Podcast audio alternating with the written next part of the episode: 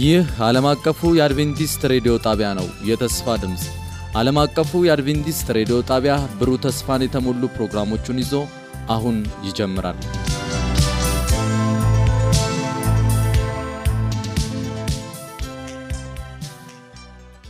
በጌታ የተወደዳችሁና የተከበራችሁ አድማጮቻችን እንደምን አላችሁልን? ይህ ፕሮግራም ከዓለም አቀፉ አድቬንቲስት ሬዲዮ ዘወትር በዚህ ሰዓት ወደናንተ የሚደርስ ነው።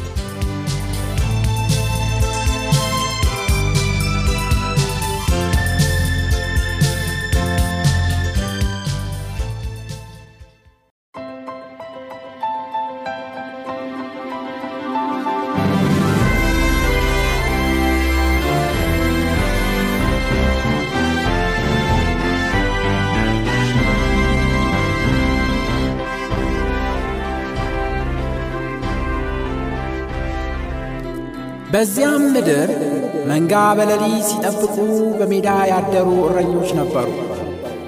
እነሆም የጌታ መላእክት ወደ እነሱ ቀርቦ የጌታ ክብር በዙሪያቸው አበራ፣ ታላቅም ፍርሃትም ፈሩ። መልአኩም እንዲህ አላቸው፣ እነሆ ለሕዝብ ሁሉ የሚሆን ታላቅ ደስታ የምስራች እንነግራችኋለንና አትፍሩ። ዛሬ በዳዊት ከተማ መድኃኒት እርሱም ክርስቶስ ጌታ የሆነ ተወልዶላቸዋል። ይህም ምልክት ይሆንላቸዋል፣ ሕፃን ተጠቅልሎ በግርግም ተኝቶ ታገኛላችሁ። ድንገትም ብዙ የሰማይ ሰራዊት ከመላእክቱ ጋር ነበሩ፣ እግዚአብሔርንም እያመሰገኑ ክብር ለእግዚአብሔር በአርያም ይሁን፣ ሰላምም በምድር ለሰው በጎ ፍቃድ አሉ። መላእክቱም ከእነርሱ ተለይተው ወደ ሰማይ በወጡ ጊዜ እረኞቹ እርስ በርሳቸው እንዲህ ተባባሉ፣ እንግዲህ እስከ ቤተልሔም ድረስ እንሂድ፣ እግዚአብሔርም የገለጠልንን ይህንን የሆነውን ነገር እንይ ተባባሉ። ፈጥነውም ወጡ፣ ማርያምና ዮሴፍ ሕፃኑንም በግርግም ተኝቶ አገኙ። አይተውም ስለዚህ ሕፃን የተነገረውን ነገር ገለጡ። የሰሙት ሁሉ እረኞች በነገሯቸው ነገር ተደነቁ። ማርያም ግን ይህንን ነገር ሁሉ በልቧ እያሰበች ትጠብቀው ነበረ። እረኞቹም እንደተባለላቸው ስለ ሰሙትና ስላዩት ሁሉ እግዚአብሔርን እያመሰገኑና እያከበሩ ተመለሱ።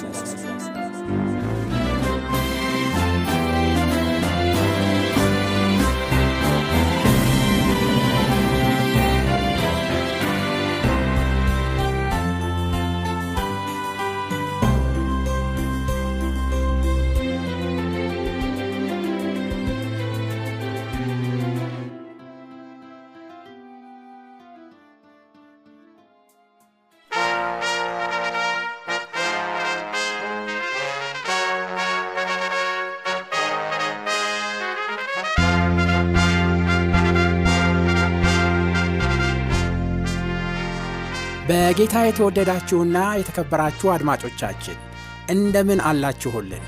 ይህ ፕሮግራም ከዓለም አቀፉ አድቬንቲስት ሬዲዮ ዘወትር በዚህ ሰዓት ወደ እናንተ የሚደርስ ነው። ከዛሬ ጀምሮ በተከታታይ በሚኖረን ቆይታ ዘመኑን እንዋጅ በሚል ርዕስ ወቅታዊ መልእክቶችን በአገልጋይ ኤፍሬም ዳዊት አማካኝነት ይዘንላችሁ ቀርበናል። በዝግጅቱ እጅግ እንደምትባረኩ እናምናለን። ለሚኖራችሁ ጥያቄና አስተያየት በስልክ ቁጥር ዜሮ ዘጠኝ ሰላሳ ስምንት ስልሳ ሰባት ሃምሳ ሃያ አራት ወይም በ0910 8281 82 ላይ ብትደውሉልን፣ እንዲሁም በመልእክት ሳጥን ቁጥር መቶ አርባ አምስት ላይ ብትልኩልን ልናስተናግዳችሁ ዝግጁ መሆናችንን እንገልጽላችኋለን። አሁን ወደ ዝግጅቱ እናምራ።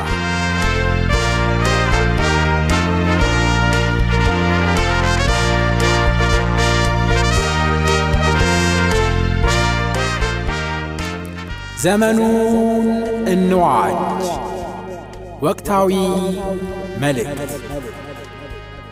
ዘመኑን እንዋጅ ወቅታዊ መልእክት።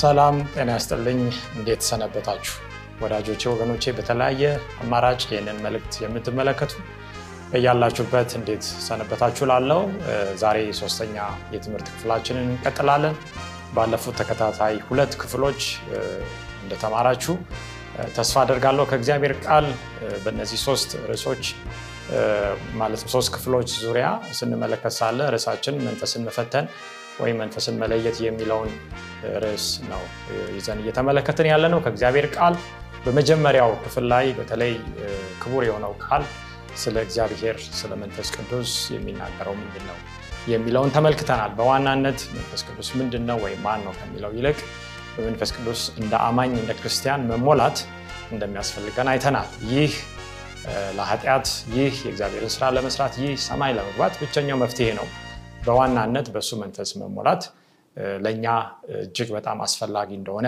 ይህንን የተከበረውን የተስፋ ቃል በመጽሐፍ ቅዱስ የተሰጠውን ደግሞ ማክበር መጠባበቅ እንደገና በዚህ ቃል ላይ ተመርኩሶ ደግሞ መጸለይ ያስፈልጋል የሚለውን አይተናል ከዛ በኋላ ጌታችን ኢየሱስ ክርስቶስ ይህንን ምድር ለቆ ወደ ሰማይ በሚሄድበት ጊዜ ካስጠነቀቀው ትልቅ ማስጠንቀቂያዎች መካከል በትንቢት ዙሪያ ብዙ የማሳሳት ስራዎችን ሰይጣን እንደሚሰራና ሐሰተኛ ክርስቶሶችና ሐሰተኛ ነቢያቶች እንደሚነሱ አስጠንቅቆ የደበት ጉዳይ በዋናነት የምጽአቱ ምልክት አንዱ እንደሆነ አይተን ስለዚህ ይህ የትንቢት መንፈስ ስጦታ ምንድነው የትንቢት መንፈስ የሚሰጣቸው ነቢያት በመጽሐፍ ቅዱስ ትክክለኞቹ ምን አይነት ባህሪ ነበራቸው በስንት አይነት የተለያዩ ክፍሎች ይመደባሉ እነዚህ ነቢያቶች የሚለውንም አይተናል እንግዲህ ከዛ ቀጥሎ ዛሬ የምንመለከተው ደግሞ እነዚህ ነቢያቶችን በተለይ እውነተኛ የእግዚአብሔር መልእክት ያዙትንና ሐሰተኛ ደግሞ ነቢያትን የሰይጣንን መልእክት ይዘው ነገር ግን የእግዚአብሔርን መልእክት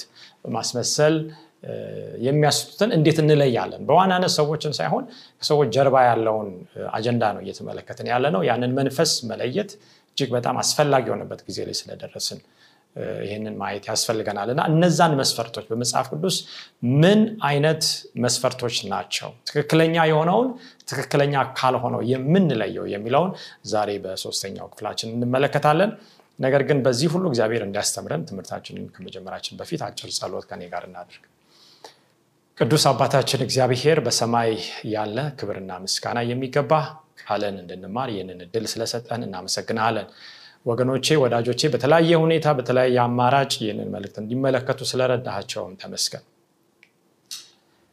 የሰማይና የምድር ፈጣሪ ይህ የከበረ ቃል እጅግ በጣም ወቅታዊ የሆነ በተለይ የመጨረሻ ዘመን ላይ ለምንገኘው ለኛ ያስፈልጋልና የሰይጣንን ሽንገላ የምንቃወምበትን የእግዚአብሔርን ዕቃ ጦር እንድታስታጥቀን ቃልህን መሰረት በማድረግ ሁሉን ነገር መፈተን መለየት መመርመር እንድንችል እንድትረዳን እንጸልያለን ቃልን በአንደበቴ ውስጥ አስቀምጠን ለህዝብ ተናገር በዚህ ሁሉ አንተ ክበር የማዳን ስራ ይገለጥ በጌታ በኢየሱስ ክርስቶስ ክብር ስም አሜን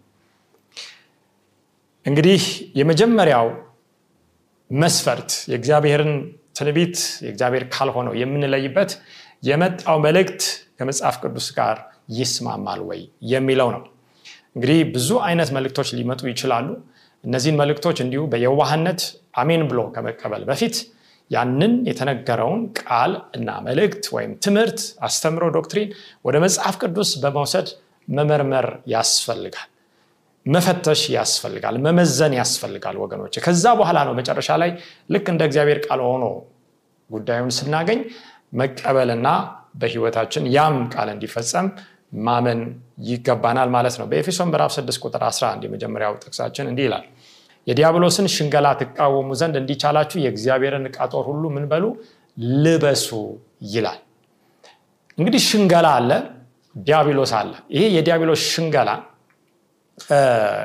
የአማርኛው ቃል እንግዲህ ከእንግሊዘኛው ነው እንግሊዘኛው ደግሞ መጀመሪያ ከተጻፈው ከግሪክ ቃል የተተረጎመ ነውና ይሄንን እንመልከት እስቲ ምን ማለት ነው አንደኛ የሰይጣን ሽንገላ ሁለተኛ ደግሞ ይሄንን የምንቀሙበት የእግዚአብሔር ዕቃ ጦር ደግሞ ምንድነው የሚለውን እንመለከታለን እንግዲህ ሽንገላ የሚለውን የግሪኩን ቃል ስንመለከት ከምን የመጣ ነው ሜቶዲያ የሚል ቃል ነው ማለት ነው ይሄ ሜቶዲያ የሚለው ቃል የእንግሊዘኛው ሜተድስ ወይ ሜተድ የሚለውን የተቀበለ ከዛ የመጣ ነው ማለት ነው እና ስራው ቃሉ ይሄ ነው የግሪኩ ነው ከዛ የእንግሊዘኛው አለ የአማርኛው ሽንገላ ይላል እንግዲህ ሜተድ ወይ ሜተድስ የሚለው ዘዴ ማለት ነው ይሄንን የግሪክ ቃል ትርጉም ስንመለከት ይሄንን ፍቺ ይሰጣል እጅግ በጣም ውጤታማነቱ የተጠና የማሳሳቻ የማዘናጊያ የማታለያና የማጥፊያ እቅድ ብልሃት መንገድና ዘዴ ማለት ነው።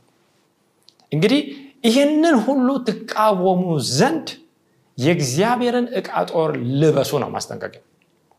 ሁላችሁም እንደምታውቁ ሰይጣን የትንሽ አመት ልምድ አይደለም ያለው። ከሰማይ ከተጣለበት ጀምሮ ሉሲፈርና ከሱ ጋር የወደቁ መላእክት ከ6000 በላይ አመታት ኃጢያትን ሰዎችን የማሰራት ሰዎችን በተለያየ ወጥመድ ውስጥ አምዶ የመጣል ዋላ እንደምንመለከተው ከሰማይ መላእክት እንዲወድቁ ሰው ደግሞ አዳምና ሔዋን ፍጹም ሆነው ዓለም ከእግዚአብሔር ሐሳብ እንዲወድቁ የሰራ ነው። ይሄንን ሽንገላ ይዞ ነው ዛሬ ያለንበት ደረጃ ላይ ደረሰው። ስለዚህ ወገኖች ምን ያህል ነው አጉል እምነትንና ሞኝነትን አስወግደን በብልሃት የእግዚአብሔርን ቃል በማየትና በመያዝ መመርመር የሚገባን መናፍስን ከመለየት አኳያ ማለት ነው።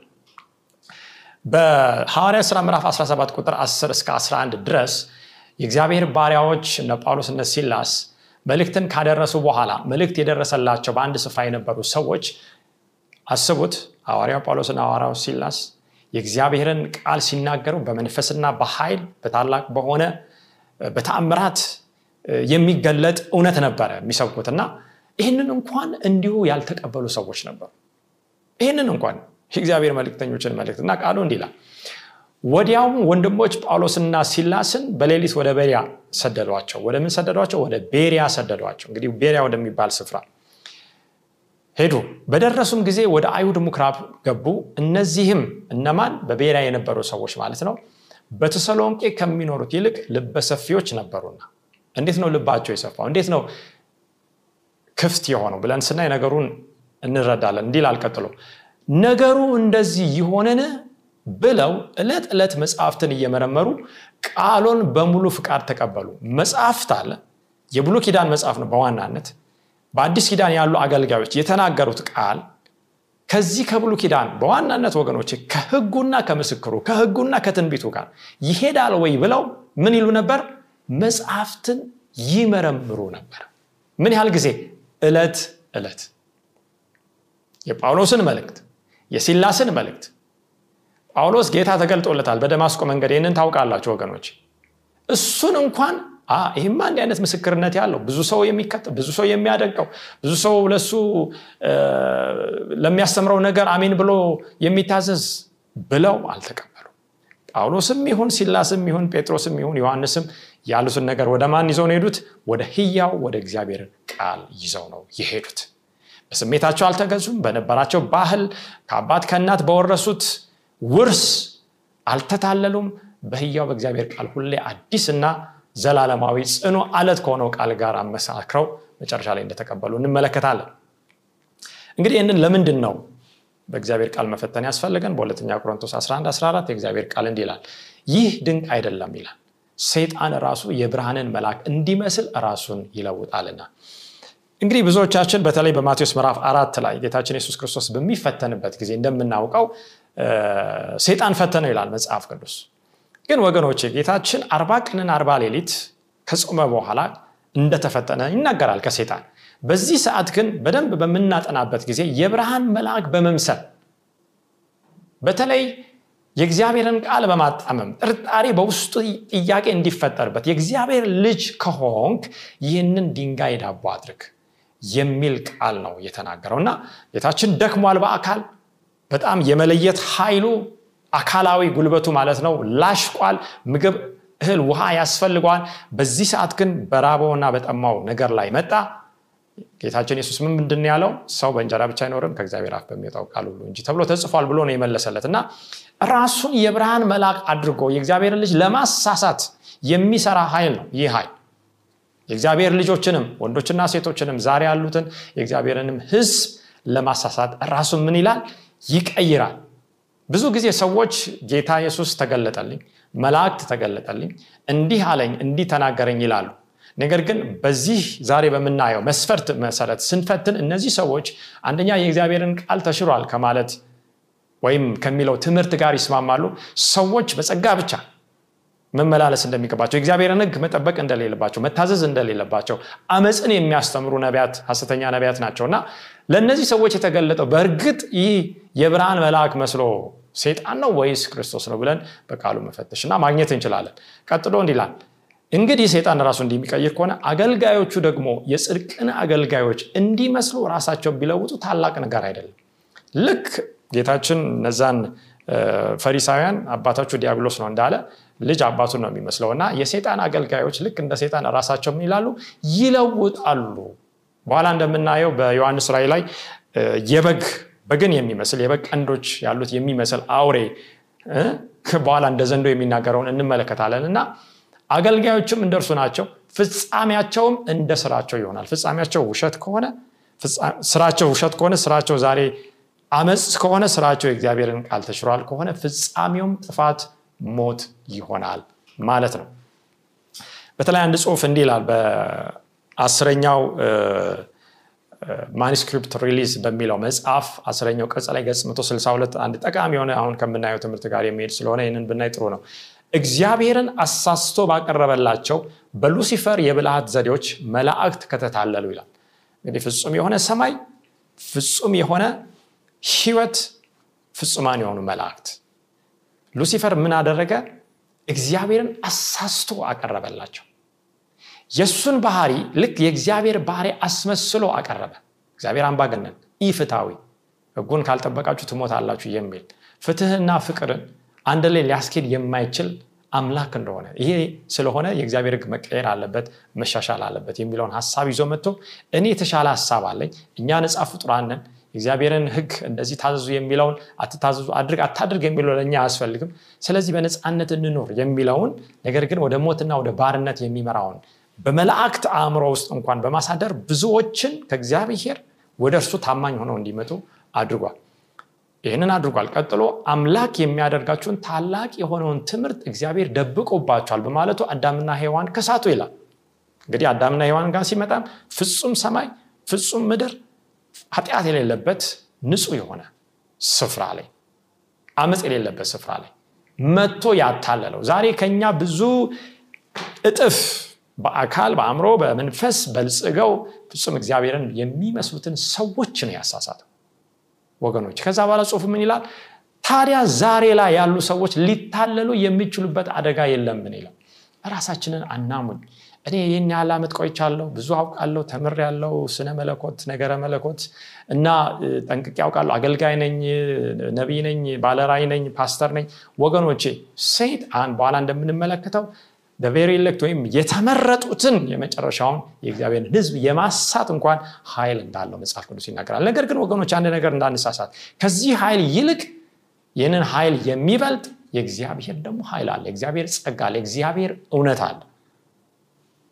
ያ መንገድ አለ፣ ያ ሕይወት አለ፣ ያ ክርስቶስ ያ ኢየሱስ ይሄንን ሁሉ አልፈን እውነቱን እንድናውቅ ይረዳናል። ደግሞ ወደ እውነት የሚመራ እግዚአብሔር መንፈስ እንደሆነ ባለፈው ጊዜ ተመልክተናል። የእውነት መንፈስ ሲመጣ ወደ እውነት ይመራናል። ያንን እንዳንስት ያስፈልጋል። ጸሎታችንን ግን ማወቅ አለብን። እንግዲህ በኢሳይያስ ስምንት ሃያ ከዚህ ጋር ተያይዞ የእግዚአብሔር ቃል ምን ይላል? ወደ ህግና ወደ ምስክሩ ሂዱ እንዲህም ያለውን ቃል ባይናገሩ ንጋት አይበራላቸው። እንግዲህ የእንግሊዘኛውን ስናይ ወደ ህግና ወደ ምስክሩ እንዲህ ያለውን ቃል ባይናገሩ በውስጣቸው ብርሃን ስለሌለ ነው ይላል።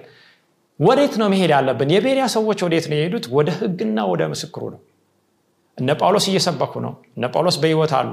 ጽሑፉን ጽፈው አልጨረሱም። የአዲስ ኪዳን መጻሕፍትን፣ ደብዳቤዎችን፣ እነዛ መልእክቶችን፣ ራእዮች፣ ትንቢቶች ትንቢቶች እስከ መጨረሻው አላለቁም። ነገር ግን የጳውሎስን ንግግር የጳውሎስን ትምህርት ስብከት ወስደው ከብሉይ ኪዳን በዋናነት ከአስርቱ ትእዛዝ ከእግዚአብሔር ቃል ጋር ከተሰጠው ትንቢት ስለ መሲሁ ከተነገረው ተስፋ ቃል ጋር ያይዘው ነው እንዲህ ያለውን ቃል ስለተናገሩ ብርሃን አለባቸው እነዚህ ሰዎች ብለው መልእክታ መልእክቱንም እነዛንም ሰዎች ሊቀበሉ ይችላል።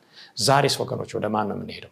ወደ ታዋቂ ሰዎች ብዙ በቴሌቪዥን ላይ በሚዲያ ላይ ወይም ሜጋ ወይም ጊጋ ትልቅ ቤተክርስቲያን ብዙ ህዝብ በሚከተላቸው ዘንድ ወዳሉ እነዛ ታዋቂ ስመጥር ሰዎች ነው ወይስ ወደ ማን ነው የምንሄደው? ወደዛ ሂዱ ነው የሚለው መጽሐፍ ቅዱስ። ወደ ቃሉ ሂዱ ነው የሚለው። ወደ ህጉ ሂዱ። በሲና ተራራ ላይ ወደ ተሰጠው ወደ እግዚአብሔር ምስክር የእግዚአብሔር ባህሪ ማን እንደሆነ የባህሪው ትራንስክሪፕት ወደ ሆነው ወደ አስርቱ ትእዛዝ ሂዱ ነው። ያንን እናውቃለን። ደግሞ አራተኛው ትእዛዝ ለብዙዎች አደናጋሪ ሆኖ ሰይጣን ቀይሮት እየሮታል ተብሎ እየተስተማረ ያለውን የሰንበትን ህግ ተሽሯል በማለት ሰይጣን እንደሚያስት እናውቃለን። ይሄ ደግሞ እንዳልተሻረ መጽሐፍ ቅዱስ በተከታታይ ያስተማረንን ተመልክተናል።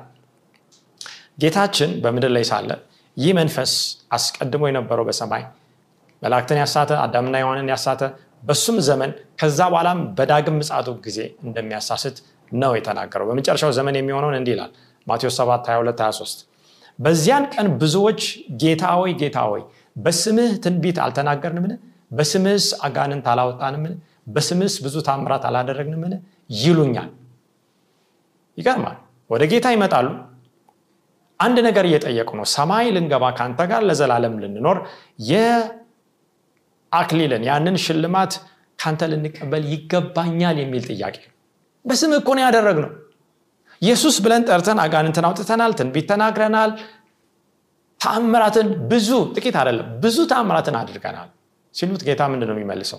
የዚያን ጊዜም ከቶ አላወኳችሁ እናንተ አመፀኞች ከእኔ ራቁ ብዬ መሰክርባችኋለሁ። ይሄ እጅግ በጣም አስፈሪ የሚያሳዝንም ነው። በስሙ ተሰርቶ ነገር ግን አላወቁ። አንድ ነገር እንመልከት። ሰይጣን በዚህ ዘመን የሚሰራው በሰይጣን ስም አይደለም፣ በአጋንንት በወደቁ መላእክት ስም አይደለም የሚሰራው፣ በራሱ ስም አይሰራም፣ በጣዖት ስም አይሰራም። የሚሰራው በእግዚአብሔር ስም ነው። ወገኖች እግዚአብሔር በእሱ ስም እንዲሰራ ፈቅዶለታል። ጌታችን ኢየሱስ የጌቶች ጌታ ፈቅዶለታል። ለምን? እኔና እናንተ በቃሉ ላይ ተመርኩዘን እንኑር አንኑር ይታወቅ ዘንድ በኋላ ምን እንመለከታለን። እግዚአብሔርን ከልባችን እንወድ ዘንድ ወይም አንወድ ዘንድ ይሄንን ለማየት ብትወዱኝ ትእዛዜን ጠብቁ። በእርግጥ ሰዎች ይወዱኛል፣ በእርግጥ በቃሌ ይከተላሉ፣ በስሜ እንኳን እየሰራ አንድ ቢመጣ እንዴት ነው እነዚህ ሰዎች የሚቀበሉት እውነት የሚለውን ሊፈትን። በተለይ እዚህ ላይ ከቶ አላወኳችሁም እናንተ አመፀኞች የሚለውን አመፀኞች የሚለውን ቃል ስንመለከት you workers of iniquity iniquity የሚለውን ቃል ነው የምናየው። ይሄ iniquity የሚለው የእንግሊዘኛው ቃል known sin ወይም በመታወቅ የሚሰራ ኃጢአት ወይም የሚታወቅ ኃጢአት ማለት ነው።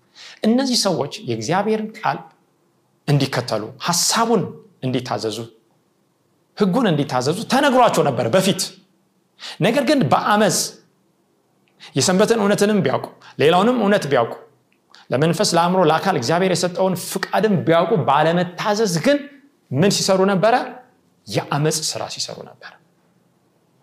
አመጽ ነው። አሁን ዓለም ላይ ያለው ነገር በአንድ በኩል ዝንጉነት አለ፣ አለማወቅ አለ፣ ዛሬ እግዚአብሔር ያሳውቀናል። በሌላ በኩል ደግሞ አመጽ አለ፣ ሬቤሊየን የሚል ሆን ተብሎ ከልበደንዳናት ልክ እንደ ፈርዖን የሚሰራ ፈርዖንን በኋላ ስንመለከት ከሱ ጋር ያሉ ጠንቋዮችም ቢሆኑ ይሄ እግዚአብሔር ጣት ነው ብለዋል። እግዚአብሔርን እያወቁ ነው ክፉ ነገር የሚሰሩት።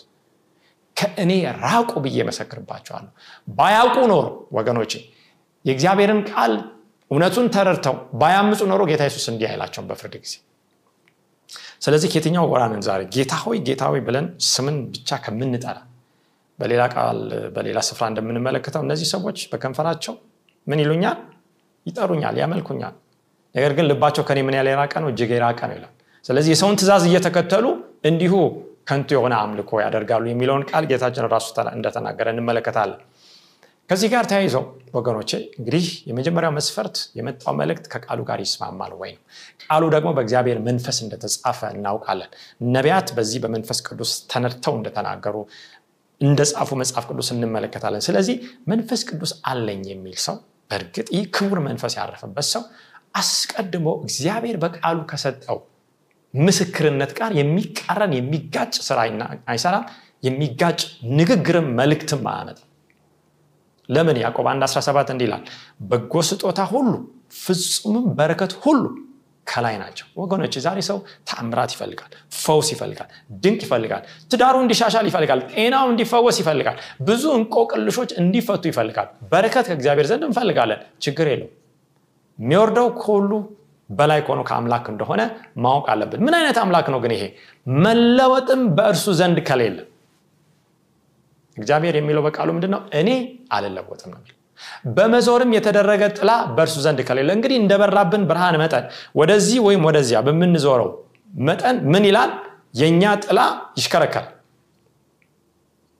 በእግዚአብሔር ዘንድ ግን እንደዛ አይነት መዞር እንደዛ አይነት መለወጥ እንደዛ አይነት መሽከርከር ቦታ መቀየር የለም። አምላክ ልክ በአካባቢያችን እንደምናየው ጸንቶ እንደሚቆመው ተራራና አለት አሉም እንደዛው ነው። ተራሮች ዛሬ አንደኛው ተፈጥሯዊ የሆነ ጥቅም አላቸው፣ ሁለተኛው ግን የእግዚአብሔርን ህግ ዘላለማዊነትም ያስተምሩናል። ሁሌ ባሉበት ጸንቶ ነው የሚኖሩት። መንግስት ይቀየራል፣ ትውልድ ይቀየራል፣ አብዮት ሊደረግ ይችላል፣ የተለያየ ነገር ሊሆን ይችላል። እግዚአብሔር ግን ያስቀመጠው ያ ተፈጥሮ እግዚአብሔር ማንነቱን የሚገልጥ ነው። ስለዚህ ከብርሃናት አባት ይበረከት ይወርዳል መላውጥም በርሱ ዘንድ ከሌለ። የመጀመሪያው መስፈርት ነው። ሁለተኛው ትንቢቶቹ ተፈጽመዋል ወይ የተናጋሪው የነብዩ ትንቢት ተፈጽመዋል ወይ የሚለው መፈተኛው መስፈርት ነው። ምንድነው ይሄ? ከእግዚአብሔር ቃል ዘዳግም አስራ ስምንት ሃያ አንድ እንመልከት። እንዲህ ይላል፣ በልብህም እግዚአብሔር ያልተናገረውን ቃል እናውቅ ዘንድ እንዴት ይቻለናል ብትል ነብዩ በእግዚአብሔር ስም በተናገረ ጊዜ የተናገረው ነገር ባይሆን ባይመጣ ያ ነገር እግዚአብሔር ያልተናገረው ነው። ይገርማል ወገኖቼ። በብሉይ ኪዳን ጊዜ የነበሩ ሐሰተኛ ነቢያት በማን ስም ነው የሚናገሩት? በእግዚአብሔር ስም ነው የሚናገሩት። በመጨረሻ ዘመን ጌታ ኢየሱስ ክርስቶስ የመሰከረባቸው በእግዚአብሔር ስም ነው ትንቢት የተናገሩት።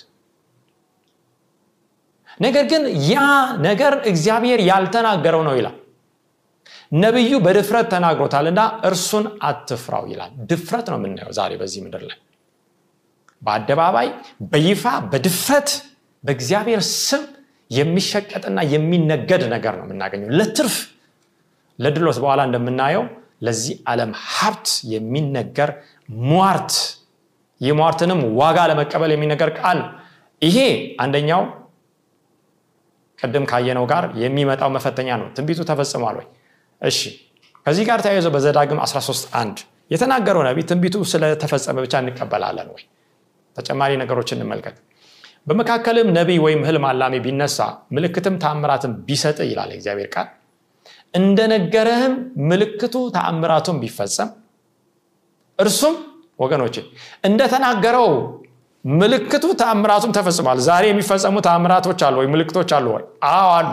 ይቀጥልና እንዲህ ይላል፣ ይህ ነብይ ግን እርሱ ቀጠለና ሄደን የማንታውቃቸውን ሌሎች አማልክት እንከተልና አምልካቸው ቢልህ አምላካችሁን እግዚአብሔርን በፍጹም ልባችሁ በፍጹምም ነፍሳችሁ ትወዱ ዘንድ እንደሆነ ያውቅ ዘንድ አምላካችሁ እግዚአብሔር ሊፈትናችሁ ነውና የዚያን ነብይ ቃል ወይም ያን ህልም አላሚ አትስማ። በጣም የሚያስደንቅ ቃል ነው። የትልቅ መስፈርት ነው።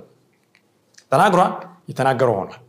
ከዚህ በኋላ የሰው ልብ ወገኖቼ የመሸነፍና ያ ተናጋሪ የሚለው ነገር ወደ መከተል አዝማሚያ ይሄዳል። ምክንያቱም በረከትን ፈልጓል፣ ሰው በረከትን አግኝቷል የሚመስል፣ ፈውስን ፈልጓል፣ ፈውስን አግኝቷል ፈውስ የሚመስል፣ ተአምራትን ፈልጓል፣ ተአምራት አግኝቷል ተአምራትን የሚመስል። ስለዚህ ያ ሰው ያ ነብይ ምን አለ? አዎ የእግዚአብሔር ቃል ተሽሯል፣ ሄደን ሌላ አምላክ እናምልክ። የመጀመሪያው እግዚአብሔር ትእዛዝ ምንድነው የሚለው? ከኔ በቀር ሌላ አምላክ አይሆንም፣ ይሄንን ግን ተላለፈ ነው የሚለው። ስለዚህ ቆም ብለው ሰው መጠየቅ ሲገባው የሚከተል ከሆነ ውርውረን እንደሚመራ ወደ ገደል ነው የሚሄደው።